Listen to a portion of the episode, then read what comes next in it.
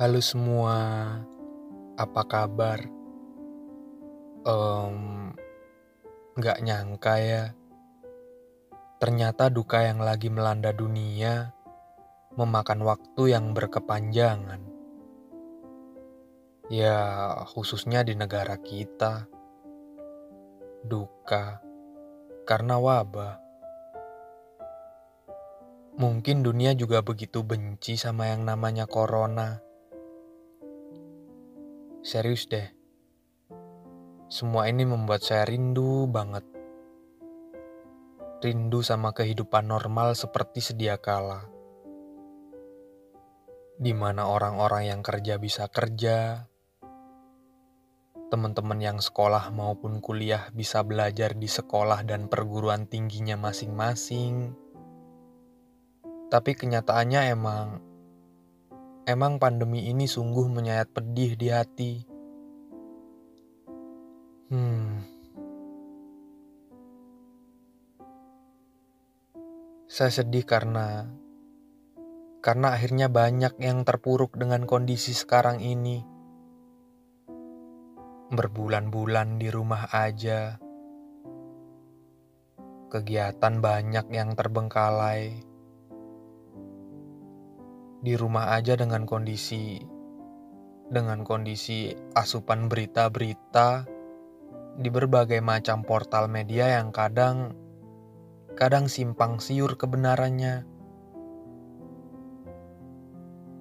Banyak orang-orang yang akhirnya takut sama informasi-informasi yang di blow up media, yang itu terkadang dimanfaatkan oleh suatu golongan untuk mencapai kepentingan. Mereka kira saya nggak tahu apa. Eh sorry aja, saya anak komunikasi, anak politik sosial.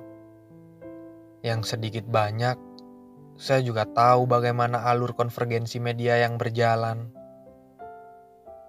Apalagi khususnya di keadaan ini.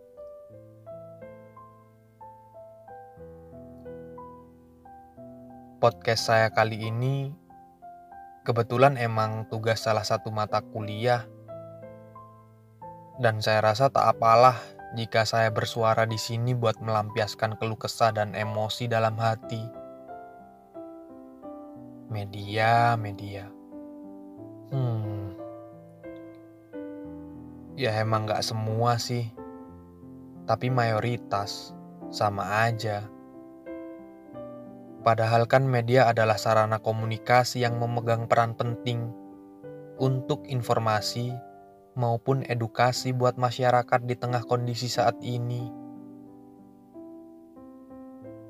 Ya mungkin sih walaupun keluh kesah ini juga cuma sekedar buat tugas, tapi barangkali bisa mengedukasi orang-orang maupun teman-teman yang mendengarkan kalau kalau nggak semua pemberitaan itu benar apa adanya. Memang sudah banyak edukasi maupun gerakan anti-hook yang banyak dilakukan oleh berbagai kalangan, berbagai kelompok, dan segala macam. Tapi sekarang apa yang saya rasa adalah permainan hook dari beberapa media, cara mereka sudah bermain sangat halus. Sederhana sih, kadang cuman dipelintirin doang faktanya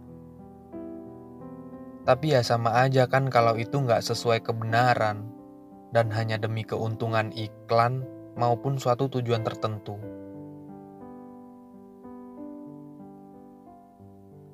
Nggak tahu apa yang saya katakan di sini nanti mendapatkan respon baik atau buruk dari dosen pembimbing. Bisa jadi, barangkali bisa aja juga saya nggak dapat nilai karena yang saya katakan sedikit kontroversial. Tapi saya nggak peduli, karena yang paling penting bagi saya, podcast kali ini adalah saya ingin menyampaikan kalau sekali lagi, siapa pun yang mendengarkan, saya ingin menyampaikan kalau jangan pernah langsung percaya 100% sama pemberitaan-pemberitaan di media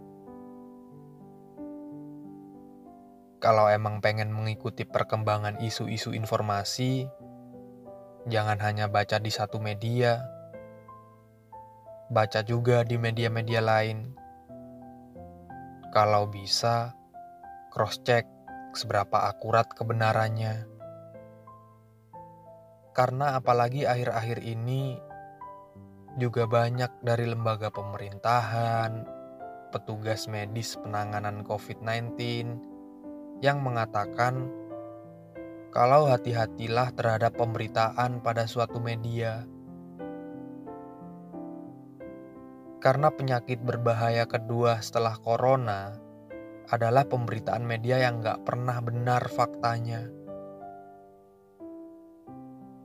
Begitupun barangkali nantinya podcast saya kali ini terdengar oleh salah satu pihak media.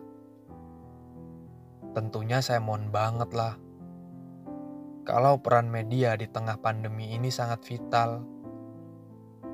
Janganlah membuat berita-berita yang menakut-nakuti masyarakat. Berita-berita yang menimbulkan perpecahan antar masyarakat dan segala macam.